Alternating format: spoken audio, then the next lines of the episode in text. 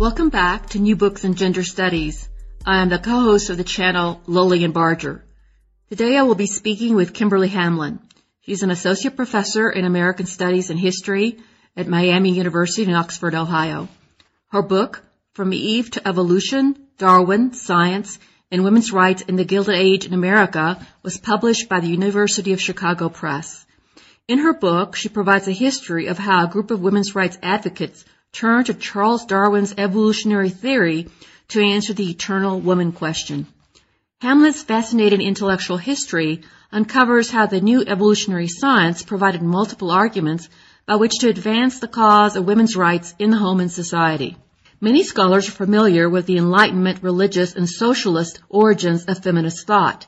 Hamlin suggests another significant strand of thought offered by the science of human origins. She argues that Darwinism, often with unorthodox interpretations, was effective in overturning a central ideological obstacle to women's equality, the biblical story of Eve. Charles Darwin's theory, against his own conservative views, turned upside down the traditional ideas about women. Freethinkers, socialists, sexologists seized on evolutionary science to build arguments against recalcitrant traditional views. They asserted that their contemporary culture was a construct of erroneous ideas calling for change in order to live in accordance with the evolutionary laws of nature. As Reformed Darwinist, Hamlin's subjects stood against social Darwinism, religious teaching, and custom. Yet evolutionary science under, under, male control was also deployed to reassert women's subordination. Sex difference, as interpreted by many male scientists, pointed to female intellectual lack. Women, mostly outside the science establishment, called on the evidence of women's experience against claims of scientific men. Hamlin offers a lucid narrative of how a group of women intervened in a period between the demise of Eve as the meta-narrative for the meaning of womanhood and the masculinist consolidation of evolutionary science. Here is my conversation with Kimberly Hamlin. Let me introduce you to the author, our author today, Kimberly Hamlin. Hello, Kimberly. Hello, Lillian. Thank you so much for having me today. Well, welcome to the show and thank you for sharing your thoughts with our audience. Uh, your book is very interesting. It raises a lot of uh, great questions, both about feminism and science. And I mm-hmm. love that combination of feminist thought and scientific thought and how it kind of converges together. So tell us a little bit first about yourself, your background, and how you came to write this book. Okay, great. And thanks again for having me. I'm delighted to talk with you. Um, I grew up in upstate New York, not far from a lot of the women that I write about, just about an hour from Seneca Falls, um, outside Syracuse, New York, in a town called Millis. I went to uh, Georgetown University in Washington, D.C. for college. And after college, I worked for a senator for four years in Washington, Senator Susan Collins of Maine. And then I went to graduate school at the University of Texas in Austin and in around my second year of graduate school is when I sort of started to put the pieces together that a, a through line, if you will, in my interest was always women in leadership. And so um, I could see that now looking back with my tenure with Senator Collins and my research, um, my research interests. And the book um, began as my dissertation, as you probably figured out. And it started actually my second or third year of graduate school. I was teaching this class called The Rhetoric of Feminism. And this was just a required writing class for undergraduates at the University of Texas at Austin. And so I was, you know, a naive, sort of ambitious graduate student who didn't know any better. And I put together this giant course packet for the rhetoric of feminism where I compiled all the pro and con pamphlets and speeches and primary sources that I could find related to um, pro and con feminist arguments from 1690. I started with Mary Astell until the current time. So if you could see me now, I'm holding, you know, like a four inch thick course packet. And what struck me in compiling this course packet was how often people talked about Eve. Why can't women go to school? Eve. Why can't women vote? Eve. Why can't women participate in public life? Eve. And the women whose speeches and pamphlets and writings I compiled in this course packet tried really hard to work around Eve. You know, as you probably have studied in your own work, people like Judith Sargent Murray would say, oh, well, you know, if you really consider the story, it was Satan who caused Eve to eat of the apple, whereas Adam was only asked by Eve. So really, who's the dummy in this scenario? Is it Adam or Eve? And so they tried to kind of reframe it or say, let's look at the the other version of creation in Genesis, which says that in Christ, or not in Christ, we're not to Christ yet, but it says um, there's no male or female in creation. But that those arguments continue to run up against brick walls. So as I was thinking about this, I was also trying to think of a topic for my dissertation, and I wondered if after all these years of you know trying to work within this Adam and Eve framework, if when women read evolutionary theory, they thought, oh, hmm, maybe we can work with this. Maybe this provides a different or better or um, easier to work within framework work for thinking about the differences between men and women. So that was kind of my first question, and that's how I came to it, was just compiling this giant course packet and being struck with the Adam and Eve references. And so my research question was just, what did women's rights activists say about Darwin? And were they excited about this new kind of origin story? So I um, got several grants and went to the archives and began looking through a lot of 19th century women's rights publications to see what women said about evolution. And in fact, I did find many articles and many speeches where women said, aha, this Darwin guy is great. If we accept this story, then we don't have to talk about Adam and Eve all the time anymore. So that's probably a long answer to your question, but that's how I came to this topic in the first place. Well, I thought that the whole, the title of the book, From Eve to Evolution, was very clever. And the, uh, the first cha- in the first chapter, you're talking about Eve's curse and really how hegemonic that whole idea was. Mm-hmm. So let's unpack that for our listeners. What, what was how how pervasive was this idea, and how did it work? What did it do? Well, I think it did several things. I think the Adam and Eve creation story it not only framed public rhetoric, like I said in my answer to my first question about you know, why women could or could not do certain things. But I think even more importantly or more um, damaging to women, it really framed how women viewed themselves, what was possible for them, the idea that um, women were a secondary creation to man made out of man's rib and then simultaneously responsible for the downfall of humankind and their exile from Eden because of Eve's choice to eat the apple, really framed, as I found in my research, not just public debates, but private relationships between men and women and women's views of themselves. So, for example, in that chapter, chapter one that you referenced, I talk about how Adam and Eve provided a um, kind of a framework for democracy. There was a lot of examples kind of in the early republic in America, people trying to decide how our nations should work and how you could have subservience within democracy. And Adam and Eve bolstered that idea of how, you know, gave it a, a legitimation or a rationale for how you could frame subservience within democracy. It framed ideas about marriage. Why should the husband get to be in charge? Well, because Eve ate of the apple and because she was made from Adam's rib. So it really worked on all levels of society.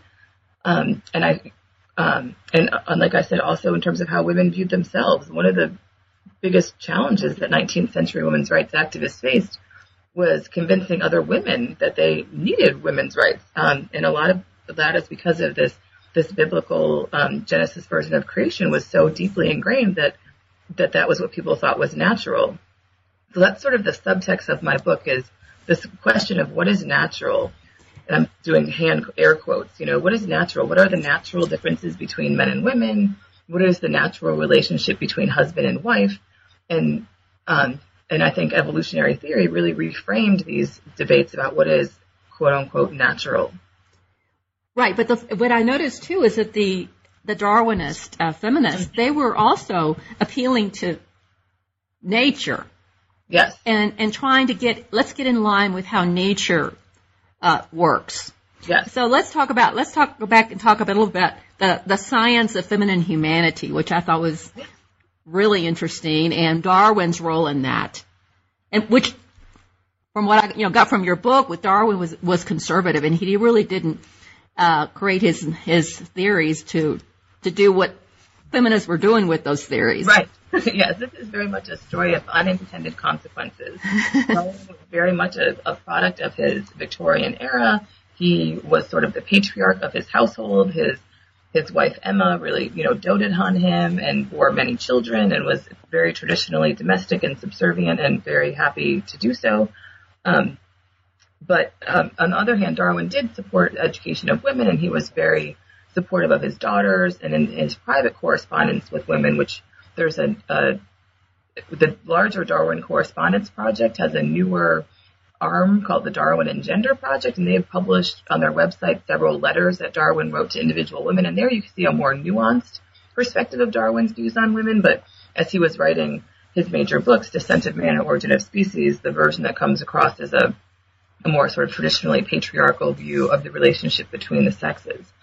Um, so yes, this is a story of unintended consequences, but the science of feminine humanity is the title of chapter two of my book, and there I I look at how women's rights activists used evolutionary theory for feminist purposes. And my goal here was twofold. On the one hand, um, what I found when I reviewed the existing secondary literature on the topic is that most people who write about women in science in the 19th century say this is really the story of women, you know, getting screwed. Like as soon as science came along, they just looked for ways to naturalize age-old biblical ideas about female inferiority and dress it up in new scientific language. And so on the one hand, that's totally true that if you look at what male scientists and a lot of male doctors said about the quote unquote natural reasons for female inferiority, that's the story you find. But I thought to myself, well, what, what happens if we look at what women said about science? What happens if we look with what women said in response to a lot of these sexist theories about the differences between men and women? And there I found a very different story. There I found women's extreme enthusiasm for science, partly because of what we just talked about, you know, that it gave an alternative creation story, it let them talk about things besides Adam and Eve, and also because women really appreciated the scientific method as it was emerging during that time. And not only did they appreciate it, the women that I write about, Antoinette Brown Blackwell, Helen Hamilton Gardener, Mary Putnam Jacoby, also very actively helped create what today we consider the scientific method and they did so by offering very astute critiques of these very sexist theories that were lobbed against them, such as. Basically, uh, I would ask you about this. Women's involvement in science at that time was indirect, as observers and commentators uh, reading it, but they weren't actually doing it. Is that correct? That's correct, yes. I have a section in chapter two called The Gender of Science and the Science of Gender that talks about how in the 1870s and 1880s, which is when women's enthusiasm for science peaked, it was also the time that science started to become professionalized and institutionalized. So, whereas some um, some few earlier women had been able to participate more actively in science as you know amateur scientists, which was kind of what Darwin was. By the 1880s, 1890s, those avenues were closed as science became something that you needed a credential to do, you needed an institutional affiliation, you needed to be published in a peer reviewed journal. So it's this brief window in the 1870s, 1880s where women are enthusiastic about science and there are some venues that women can still publish about science, think about science, write about science um, before it becomes entirely professionalized and institutionalized, which also makes it really masculine, as Margaret Rossiter and others have shown. So, yes, the women I write about um, were participating in an earlier kind of definition of science where you didn't need um, credentials or institutional affiliation, where you could observe the animals and plants and nature around you, read the work of others, and respond critically to it. They also published in uh, popular venues like Science, Popular Science Monthly, which was not peer reviewed, as opposed to a journal like Nature, which was peer reviewed. Um, and they also talked a lot about science in women's clubs, in particular at the through the um, Association for the Advancement of Women. They had a, a, a active science uh, group within that organization. So in their women's club network too, they also talked a lot about science. Now, women at this time were also getting a whiff of the fact that men were shutting them out more and more. So you've got the whole thing of the Smith, the Smith yeah. College lab. Talk to me about that. That was really interesting. Okay, great. Thank you. One example that I use in chapter two to show how enthusiastic women were about science and also how controversial women's participation in science was is the story of the Lilly Hall of Science at Smith College in Northampton, Massachusetts. Smith, as you probably know, was was one of the you know five sister or seven sisters, the school, the prestigious colleges, all women's colleges that offered women the traditional male curriculum. However, Smith College students lacked a scientific laboratory. So the president of Smith tried really hard to fund one, but this was very controversial because people thought, oh, women, you know, can't participate in science. But he found a, a free thinking um, entrepreneur from the nearby town of Florence who, because he was a free thinker, also really appreciated the value of science and for women. So he donated the money for this Lilly Hall of Science and women's rights activists, Smith College students across the country cheered this creation. It was the first building dedicated for women's scientific study. I have an image of my book, which I really love. It's women engaged in um, studying anatomy and skeletons of vertebrates, and they've got all their beakers and lab equipment out on display, and um, you can really see their enthusiasm in this image. So that was one example I used to show um, of, of many, just how enthusiastic women were for science and also how the doors of science were at the same time being closed to them. Also, a lot of the women I write about, like Antoinette Brown Blackwell and Helen Hamilton Gardener, offered really trenchant comments about this very same contradiction that women love science, women are making science better, and at the same time we are being excluded from it. Well, part of it wasn't it the Victorian notion that women were frail, bodily, their bodies were weak, therefore their minds were weak. There was this connection mm-hmm. between the body and the mind. Yes. And so exactly. part of the scientific uh, effort that you're talking about in your book is women trying to demonstrate that pregnancy and lactation and all these things are not weak. Mm-hmm. Exactly. And that's the one of the main examples I talk about in chapter two, which is sort of well known among these 19th century debates about women. It's the um, the book by Dr. Edward Clarke, a Harvard eyes, ears, and throat doctor, who was inspired to turn his attentions to women's physiology by the question of whether or not women should be admitted to Harvard uh, in the 1870s. So Dr. Clarke said, no, absolutely, women should not be admitted to Harvard, and he wrote a book detailing why. And it's called Sex and Education or a Fair Chance for the Girls. And his main point was just what you said that this is a, one of his quotes. He said the the brain and the body cannot functionate at the same time. So he said women going to college at the same time that their bodies are supposed to be developing and getting ready to have babies is a terrible idea. He he warned that a third gender would evolve, um, which he called the agene, which was he compared to the sexless class of termites. So he you know he made all these dire predictions about how women's bodies would shut down if they pursued, you know, mental exertion at the same time that their reproductive capacities were blossoming. So, um, and that story is kind of well told as an example of this sexist science of the 19th century. But what I thought was really interesting was the ways in which women's rights activists rallied to oppose Clarke. So, if you look at the women's rights magazines like the or, uh, newspapers like the Woman's Journal, the Women's Tribune, almost every issue has a story about Dr. Clarke, what they're doing to denounce Dr. Clarke, how he's wrong, why he's wrong. I also surveyed um, to see how many books were written in opposition to Clarke. I found several books, several articles, poems, novels, all written by women and a few men, male women's rights activists denouncing Clarke, not just for his um, conclusions, which they believed were mistaken about the link between menstruation and um, weakness, but also for his methods. Um, and that was sort of the larger point of my chapter is women just weren't saying, oh no, you're wrong. They were saying, you know, your science is wrong. Your science could be better. These methods are not objective. They make no sense. And the, the woman who finally undercut Clarke's arguments about menstruation was Dr. Mary Putnam Jacoby. And not just, um, again, not just by saying that his arguments made no sense, but by providing a much better scientific model. So Clarke, when he when he asked, how does menstruation affect women going to college? You know, who do you think he asked? Did he ask women? Did he ask college students? No, he didn't. He asked his male friends for second or third hand anecdotes. You know, so now we laugh, right? That's a ridiculous way to do science. But at the time, people thought, oh, sure. And so part of Mary Putnam Jacoby and the women I write about argument was to say, like, if you want to know about women's bodies, you have to ask women. You have to look at women. You can't just count on the third hand or second hand testimony of your male colleagues. So Mary Putnam Jacoby's book, The Question of Rest During Menstruation, provided the, the biggest, most comprehensive survey of what regular actual women experienced during menstruation. And she found that no, they weren't weakened or debilitated, and that in fact, what made it, them feel worse was sitting around doing nothing.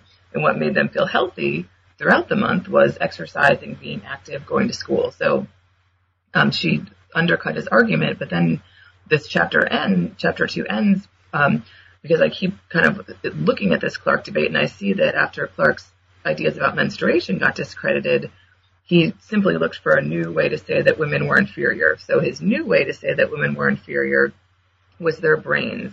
He drew on the work of a, another pioneering male doctor, William Hammond, who was the founder of the of American, uh, he was a founding neurologist and founded the American Association of Neurology and was it one of its first presidents. And he said that women's brains were inferior to men's in 19 distinct ways. So Clarke drew on that work to say, well, now women can't go to college not because of their periods, but because their brains are inferior.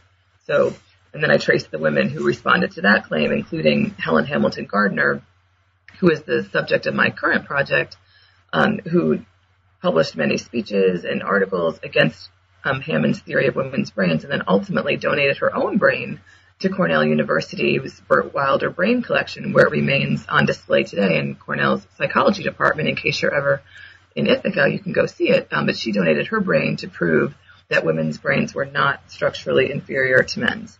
So, and, and it was her brain because she was an educated woman, she was intellectually engaged, and she, she, wanted to show that a brain that was intellectually engaged between men and women, it wasn't going to be different.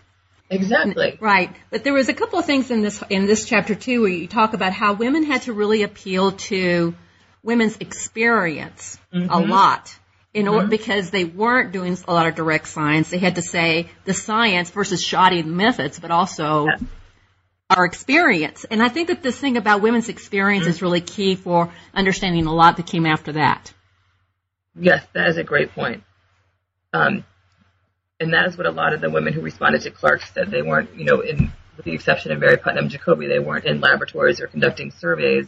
They were saying this is not true to my experience. Antoinette Brown Blackwell said, you know, she had seven children, five of whom survived into adulthood, and she said this just makes no sense. I went to college, I've had seven kids.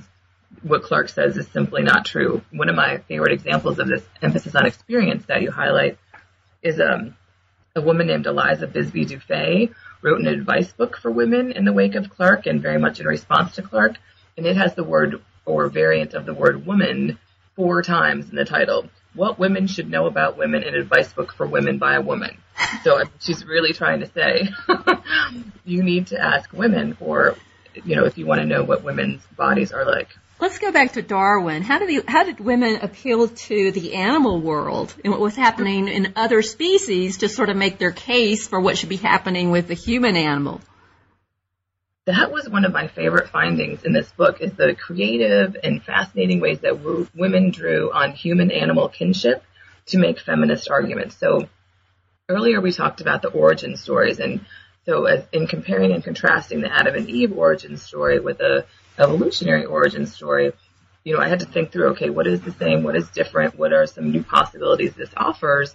And the most striking one is this, the, the very clear argument that Darwin makes that humans are not descended from animals. Humans are animals, that we are one type of animal. So a lot of the women that I write about found that really kind of exhilarating because it provided a whole new range of examples and possibilities for gendered relationships and power dynamics. So, for example, Antoinette Brown Blackwell, for one, looked through the animal kingdom, and when she looked at the animal kingdom, she found examples of um, male animals who care for young, male fish who carry the eggs in their bronchial tubes, and do all sorts of what humans would consider feminine tasks. So, comparing humans to animals for women opened up all these new possibilities and really kind of displaced the idea that patriarchy was natural when because when they looked to animals, they found that patriarchy was not natural. Uh, and one of the the clearest lines they drew or arguments they drew from this line of thought was to argue that women should be able to work outside the home for money. So this is kind of the basis of Charlotte Perkins Gilman's many books, uh, starting with and including Women in Economics, her most famous publication from 1898. And so what Gilman and a lot of the women I write about said is that humans are the only species in which the female is dependent upon the male for food, and that this is totally counter-evolutionary. It makes no sense. It's not good for the strength of the individual women. It's not good for the offspring to have one half of the species utterly dependent upon the other, and it has no natural precedent. the women said, okay, if as educated people we're supposed to believe in evolution, and if evolution shows us that humans are animals, then let's follow this through to its logical consequence and and behave more like the animals in this realm and and and stop thinking that patriarchy and female dependence upon men is quote unquote natural. The uh, what's tied into this also is the whole uh, Darwin's theory of sex choice. Uh huh. Yes. Sex selection. So mm-hmm. that's I thought that was very interesting, and I'd like to hear more about that. Okay. so, in addition to this idea that women should be allowed to work outside the home because that mirrors more what happens uh, in the animal kingdom, women also argued that the females of the human race should be allowed to play the most active role, the role of selector, when it comes to sex. So the key element in Darwin's theory of sexual selection, which he introduces, and well, not introduced, he talked about it in Origin of Species, but which he explains in The Descent of Man, um, is the concept of female choice. So Darwin said that um, he first he argued that sexual selection was equally, if not more important than natural selection as an evolutionary mechanism, which was very controversial at the time, but he remained convinced of this to his death. And he said that within sexual selection theory, there was two main elements. One was male battle.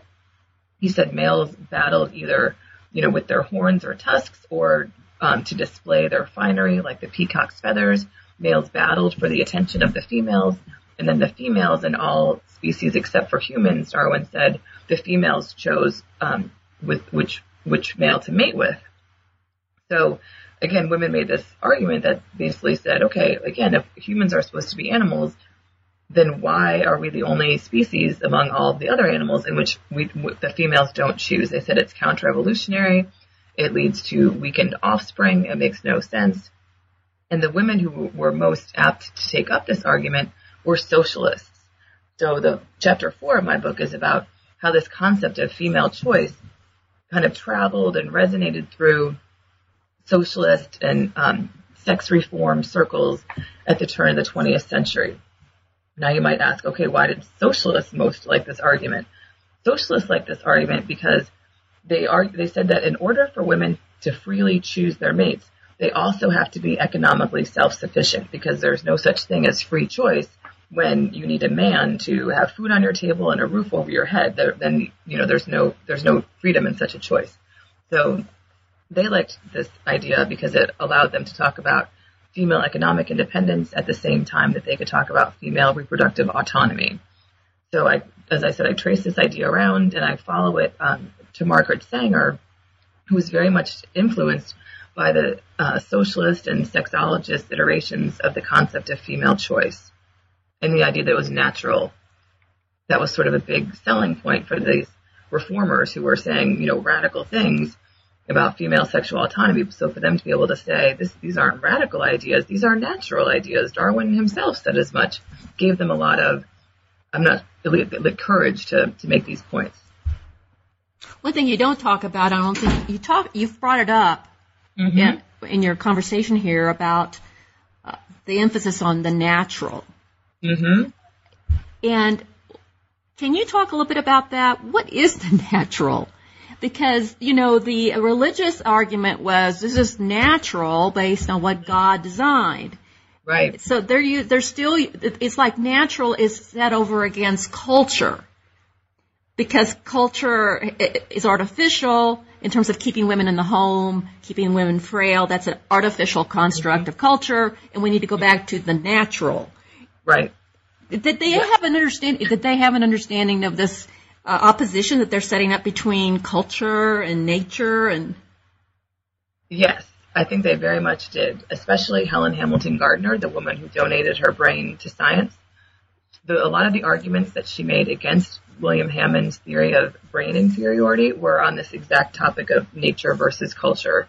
So when she critiqued Hammond's methods, as you mentioned earlier, when Hammond studied brains, he first of all knew if they were male or female, and second of all, his male brains had been donated by, you know, the most eminent thinkers of the time. And he compared these eminent male brains to female hospital pickups, as Gardener called them, and women who had died anonymously on the streets or in public hospitals.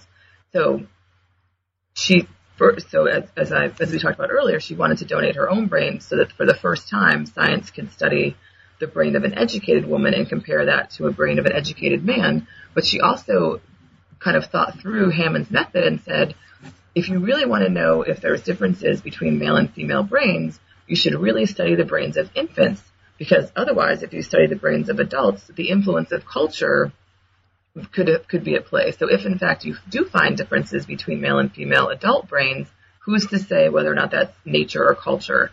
Those weren't the exact words used, but that's sort of what she's getting at. That you know, what accounts for sex difference? Is it nature or culture?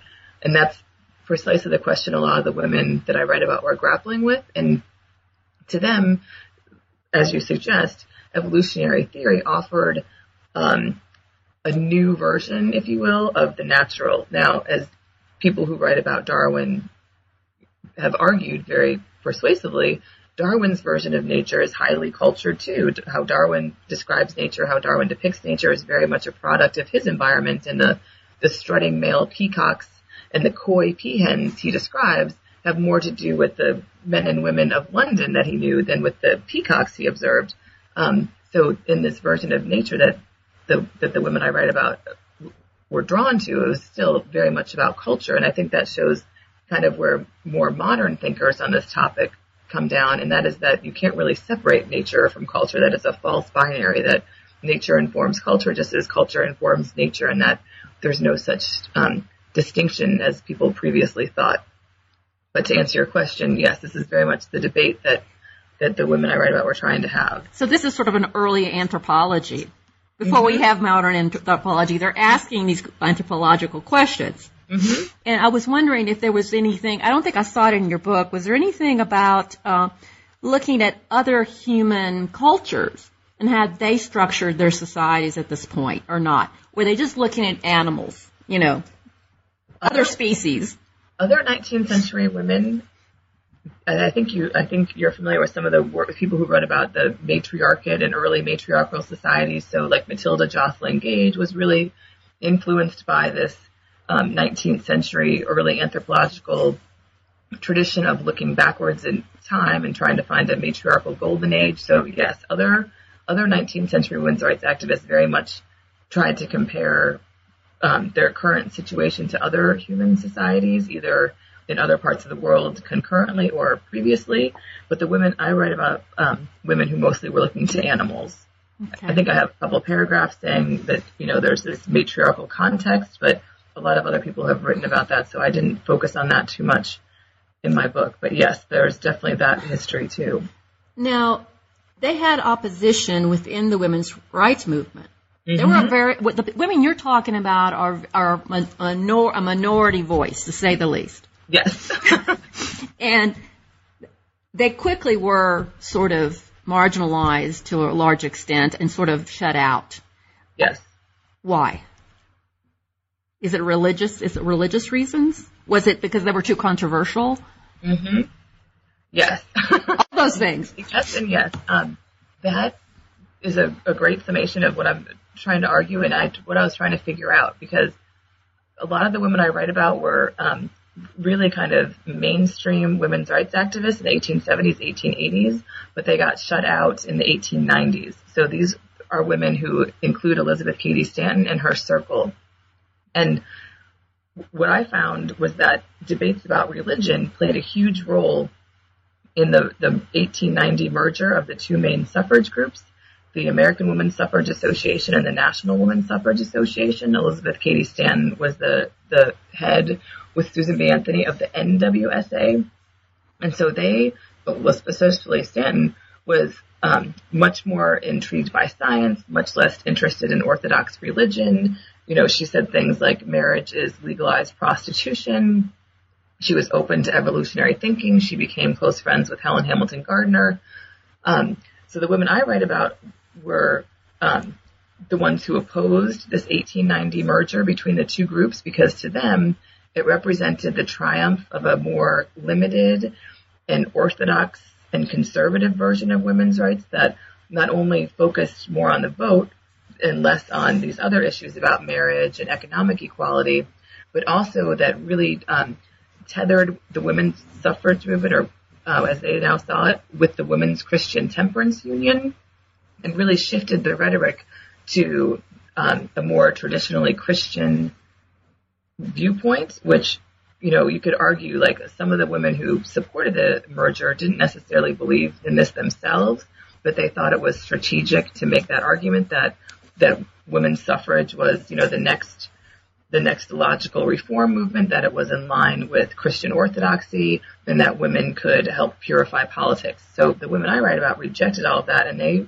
firmly believed, as I try to make the case in chapter one, that at the root of women's subservience and exclusion from society was the Orthodox Christian belief that women were made from Adam's rib to be men's helpers and also that they caused the downfall of society. So Stanton, for example, brought forth resolutions at several NWSA uh, meetings in the 1870s, 1880s, encouraging the women to condemn any organized religious group that said women were inferior as a result of creation. She then wrote a book called the Woman, or two books. It was in two volumes called The Woman's Bible in 1895 and 1898, elucidating and expanding this point. And she really felt like that was going to be her major contribution to women's rights was clearing up, as she's called it, the confusion of creation so it's sort of like uh, the difference between, very roughly, it's like the main movement was liberal, but these women were cultural feminists who really believed that the problem was more than just getting the vote. The problems were cultural problems. They were deeply ingrained in how we thought about men and women.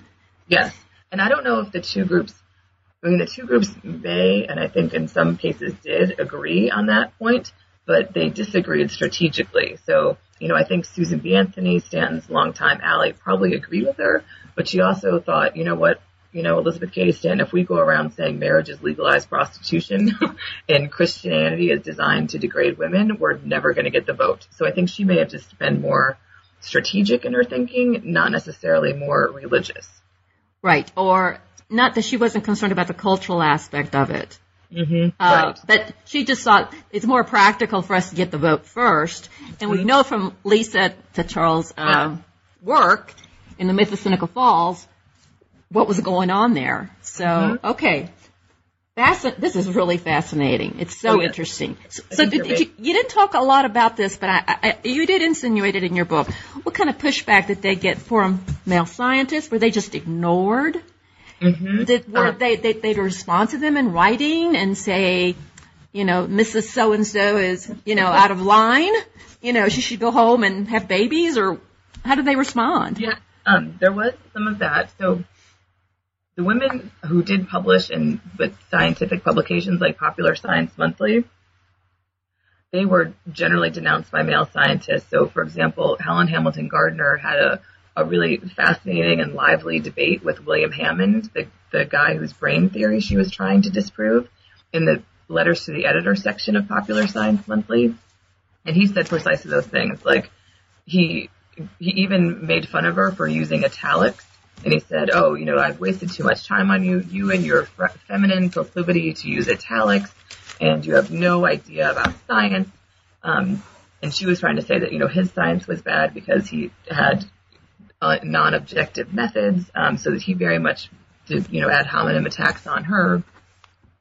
And that was pretty much par for the course for the men who did respond to women, but I think the more common reaction of the male scientists towards the women I write about was to ignore them. Um, another review that comes to mind is the Popular Science Monthly review of Antoinette Brown Blackwell's book, The Sexes Throughout Nature, which was published in 1875. It was the first uh, feminist response to evolutionary theory. And Popular Science Monthly responded and basically said, kind of patronizing, like, oh, so nice, you know, little Miss Blackwell that you took the time to write this book. You know, it's so cute that you wrote a book. Um, but they then went through and and totally took apart her arguments. And the argument they objected to most was the idea that um, that women's maternity did not set them apart. So we talked about Blackwell a little bit earlier in, in, the question about animals, and Blackwell looked a lot to the animal kingdom. And in her book, she had charts that compared um, the males and females of all species leading up to humans, and she gave them plus and minus columns for various traits. And one trait that she did not give special credit for women to was maternity. she considered both men, males and females um, as contributing to parenthood. So this was what really set the Popular Science Monthly Reviewer off. They said, oh, in your list of pluses and minuses, you didn't even include maternity, the special gift of, you know, the female sex, which makes them not equal to men, but superior. So how could we possibly believe your other arguments when you don't even think maternity makes women superior? That was interesting too, that this was a double-edged sword. This evolutionary science was a double-edged sword. Mm-hmm. It, because other people were arguing that uh, evolution showed that women were superior because they were maternal, and therefore they needed to be mothers because yes. this was their highest calling for the yes. species. Exactly. So I found that it was ironic that it got turned it got turned on them a lot. Yes, it was. People made all sorts of arguments, um, very contradicting arguments about what was natural, about what evolutionary theory meant for women, men and women, and a lot of contra- a lot of these contradictions can be seen in the arguments about female um, female reproduction and their role in maternity. So some of the women I write about not only talked about um, women being superior to men because they were the ones who could um, produce babies and also feed them from their own bodies. That was the argument of Eliza Burt Gamble. She said, "How dare evolutionists say men are superior? Women are the ones who provide nutrition for babies and also through breastfeeding. You know, um, but again, like you point out, that's a double-edged sword because then you're setting yourself up to perhaps spend, you know, most of your adult life doing that, which is not what these women wanted to do. And there was also arguments that we used the Bible was also used to explain, and you talk about this, uh, that because woman was the last in creation and God created from the lowest to the highest in the species, therefore woman was the top of the heap, right. which is an argument that you still hear, I think, among yeah uh, cultural feminist, radical cultural feminist, yep. who would argue that. Mm-hmm. Uh, yes. So I'm not saying, you know, I don't, I'm not saying that these, the women I write about had the correct interpretation of evolutionary theory. I think there were, you know, many myriad con- conflicting interpretations of evolutionary theory, but this is one interesting interpretation that we have not yet heard much about and that I think had important ramifications uh, in the women's rights movement in terms of the splintering that happened around 1890 and also in terms of the development and the origins of the birth control movement. Well, also because there was so much controversy about Darwinism and there was a huge, you know, large anti-Darwinism mm-hmm. force yeah. that our anti-Darwinism got equated with anti-woman. Yes. And it was like, if you're for Darwin, then you're for women, you know, being just like men. Mm-hmm. Or it, it, it all got, it was interesting how all the arguments got convoluted and crossed wise and everybody yeah. was kind of, which it, it's totally what you said. This, the ideas have uh, have um, have consequences that are unintended often, and this was a really great example of that. Yes, and it also was an example of historical um, just sort of happenstance. I mean, not exact happenstance, but one of the reasons that um, traditionalists associated Darwinism with feminism is partly that they happened at the same time.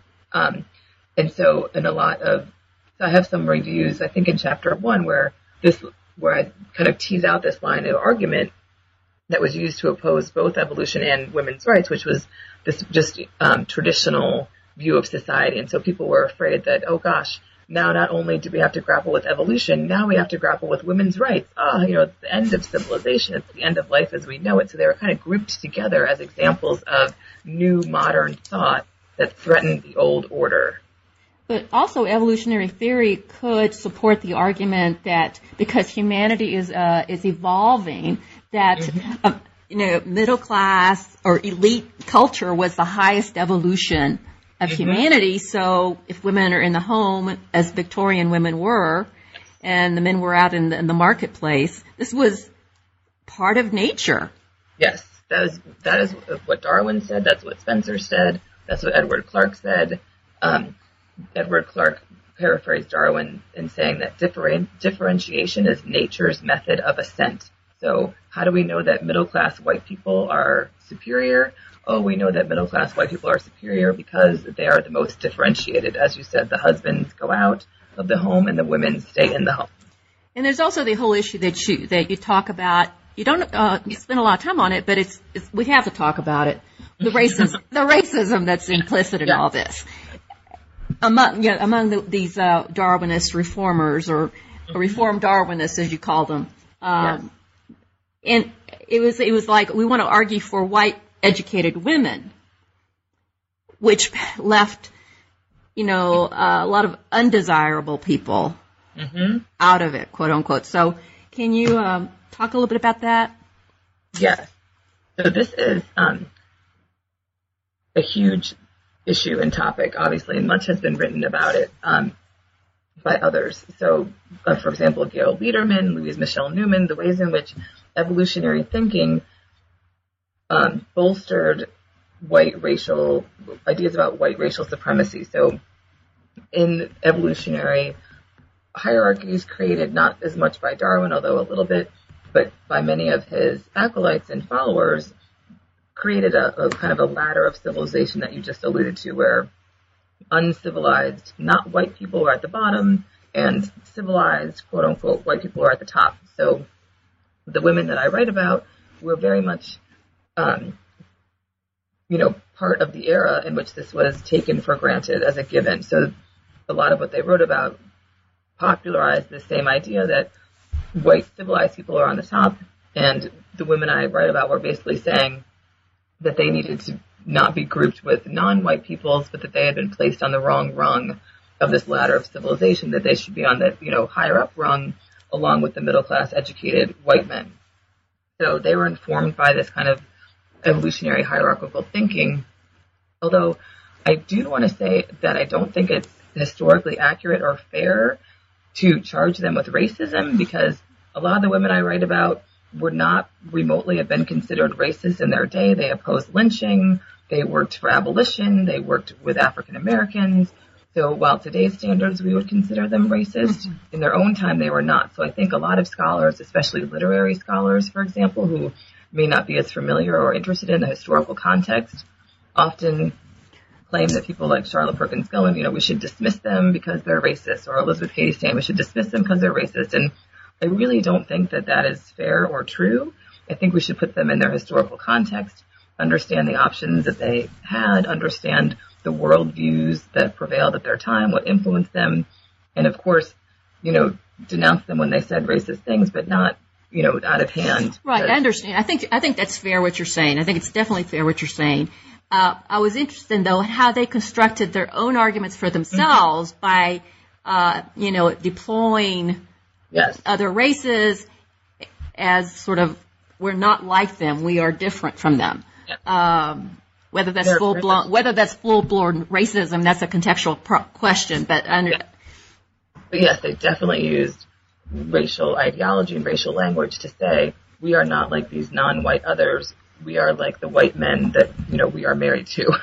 Put us on the same rung as these guys. So yes, it was very much a racialized argument, as Louise Michele Newman and Gail Bederman and others have established. There was other things going on too. Uh, I'm, I'm backtracking here a little bit. Uh, gynecology was being developed, uh, and that was also sort of feeding into this in terms of women's bodies being sort of stripped of all their all this mystery of uh, procreation and that women they fit pregnancy. That was the term that you Yeah. used. Mm-hmm. Yes. Um, so this was one aspect, I, I think, of the popular and scientific reception of Darwin that pro and con women's rights activists could agree upon. That the old idea that pregnancy was a curse, Eve's curse in particular, um, should be disbanded, should be discarded because it no longer made sense in an evolutionary age to think of pregnancy as a curse or as a disease. I, in my book, I cited some examples from older medical textbooks where they called, you know, explicitly called pregnancy a disease and a mysterious disease that women shouldn't bother trying to figure out. They should just kind of abide the suffering, just like their foremother Eve did. But in a new kind of Darwinian age, that didn't make any sense when you think about reproduction as driving the evolutionary process it made more sense to think of um, pregnancy as a healthy and natural function and not as a disease model. So, um, doctors and women's rights activists agreed on this point that people should start thinking about pregnancy in terms of health, encouraging women to exercise, to not be invalids the whole time. Um, excuse me. Which so, is our yeah. to- it's our total age today. I mean, yes, today exactly. it's um, that's where we got it. Yeah, if you're not running a marathon while you're eight months pregnant, right? What are you doing? um, let me ask you another question. You know, we all kind of look at intellectual history here. We know the Enlightenment and the socialist and the religious sort of roots, ideas that fed feminist thought, that it's a very complex history with lots of things feeding mm-hmm. into it. Would you, would you say that Darwinian science or the science of human origins would be another major contributor to this mix mm-hmm. of how yes. feminist thought has advanced or developed? Yes, that is precisely one of my main arguments. Um, and as we talked about earlier, I was I was trying to make the case that this this history has sort of been obscured because the women I write about were so distant from mainstream women's rights activism after 1890. So they weren't publishing in the women's rights journals anymore necessarily. They were publishing in free thought journals, sexology journals, socialist journals. So this other aspect that was really vital at the time has been um, a little bit obscured to, to historians. So I wanted to highlight this other this other major influence on turn of the 20th century feminist thought. Okay, it's and uh, when I'm reading it, it's okay. Presentism is showing up. Okay, because I'm reading this and I'm going, this sounds like so many things we're still arguing about or still thinking about. Mm-hmm. You know, the whole idea of women's health and how doctors dominated and you know, scientific studies on women's bodies or, you know, they're using yeah. male models and then applying the results to women. I mean, we're, it's, it's an ending. Yeah. So, and, and, how do you see uh, those women really impacting? I think, and this is not you don't deal with this in your book, but I think it's really important. I think you could probably give us a very learned response to this. How does this feed, I think, into the 20th century in terms of uh, what happened with the feminist movement, with women generally in the culture? You know, sometimes the people who are the minority uh, mm-hmm. end up having much more influence than their numbers, mm-hmm. which is what I see here. Mm-hmm. Um, I think I have, I would say I have two answers to that question about what would, what do these women have to teach us about today or what would they say about today? And one I would say is that I hope that my book shows that this 20th and 21st century idea that we have that somehow science and in particular evolutionary science and feminism are at odds is mistaken.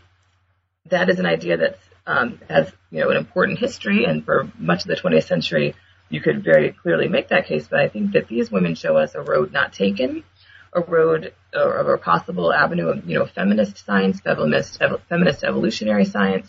So I think that's um, one legacy they leave is this importance of understanding that feminism and science often and should go hand in hand and that they are not at odds. Um, and the second, uh, now I've forgotten my, oh, the second um, legacy or idea I think they would want us to think about is is to always consider the historical context and the scientific um, and to think critically about the science of any studies of sex difference. So that was when you when you started this um, line of questioning by saying that you kept thinking of present day things. As I was writing this book, that came up so many times that you know there'd be a new study about women's brains different from men's. And I think, oh gosh, here we go again. Like now what? It's like every generation has a different, you know, technology to study the brain, but they come up with the same sort of basic answers about the differences between men's and women's brains. Another really bold example of this that stood out to me, um, one of the one of the really popular 19th century Darwinian theories about female inferiority was called greater male variability. I talk about this a little bit in chapter two, and it's taken up much more um, in depth by Rosalind Rosenberg and also uh, Cynthia Eagle Russett in her book Sexual Science. But this theory um, held that men were, again, quote unquote, naturally more variable than women because they participated more actively in the struggle to survive. Therefore, supposedly men, there are, you know, more male idiots and more male geniuses, whereas women supposedly clustered around the middle.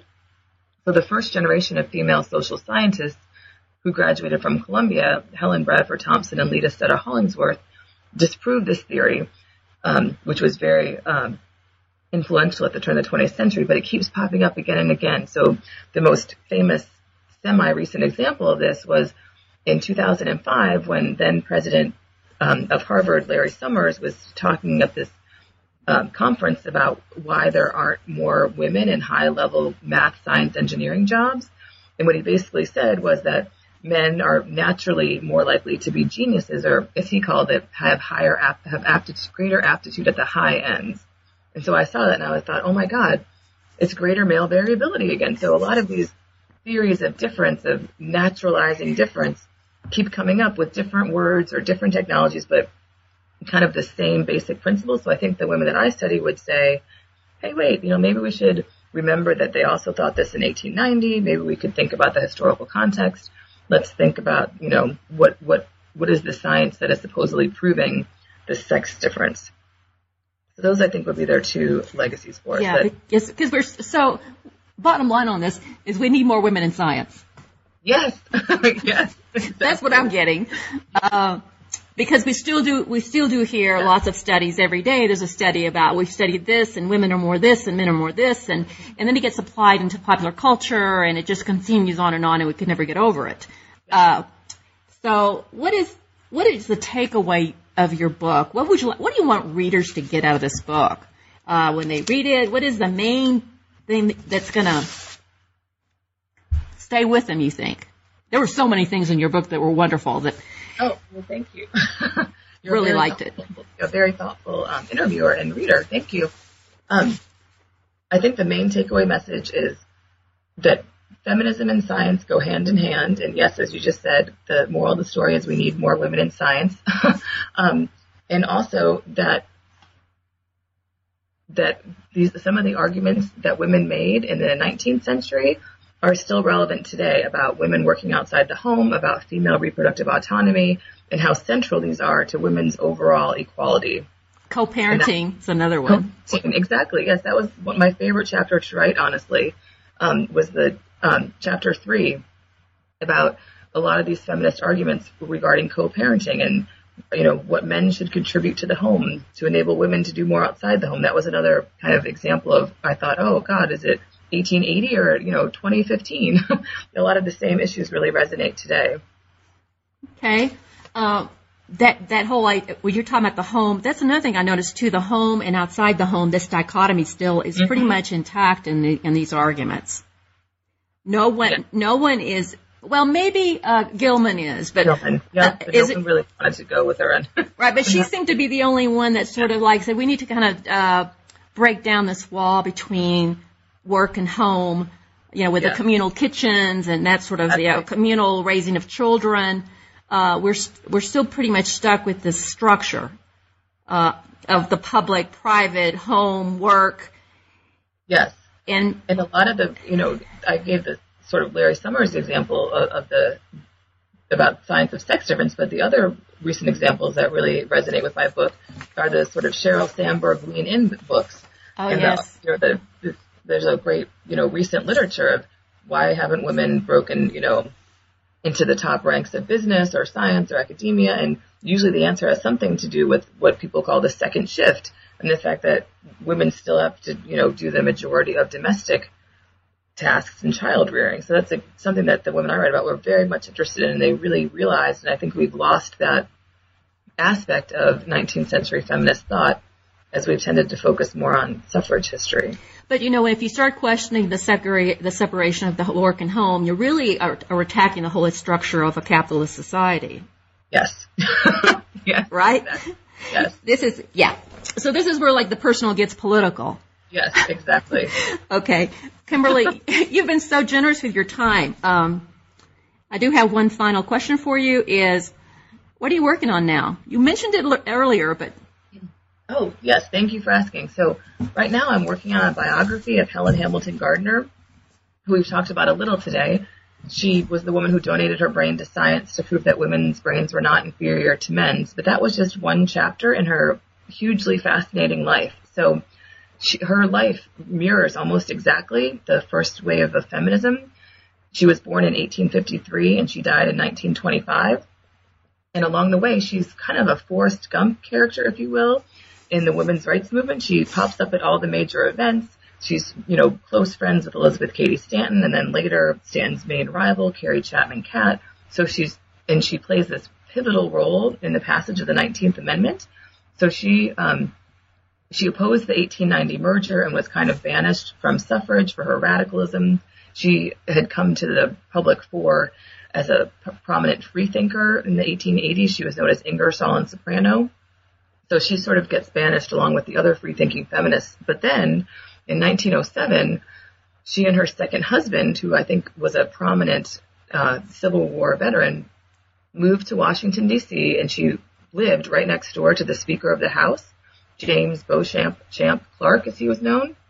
And so the the suffragist, led by Carrie, Carrie Chapman Catt, recruited her back to the fold. They made peace with her. They made up. So she's the only one, um, the only person who kind of survived that 1890 split to come back and be rehabilitated. And she was um, promoted to be the vice president of NAWSA in charge of congressional affairs. So she was the suffragist lead negotiator with Congress, including her next door neighbor, Champ Clark, and also with President Wilson. And she was also the suffragist charged with keeping Alice Paul and the younger, more radical suffragists in check. So that's a really fascinating chapter of her life. The suffragists credited her charm and diplomacy with the ultimate passage of the 19th Amendment. She wrote, you know, several memos and did a lot of backdoor negotiations to get the suffrage bill out of committee and passed and signed into law. And then when it was signed, uh, when it was ratified in 1920, President Wilson wanted to send a signal that women now had a place in federal affairs, and so he appointed Gardener, above all the other women suffragists, to this really high profile post on the U.S. Civil Service Commission, making her the highest ranking woman in federal government. So my book is kind of a biography of her, and it's kind of the story of suffrage and women's rights activism through her eyes. So I hmm. try to tell the story of the first wave of feminism by following Gardener around. Oh, sounds fascinating. So yes, that's book thank, number two. Thank you, Kimberly, so much. Thank you so much, Lillian. I really appreciate it. And thank you to your to my listeners for tuning in to another edition of New Books in Gender Studies. I'm your host, Lillian Barger.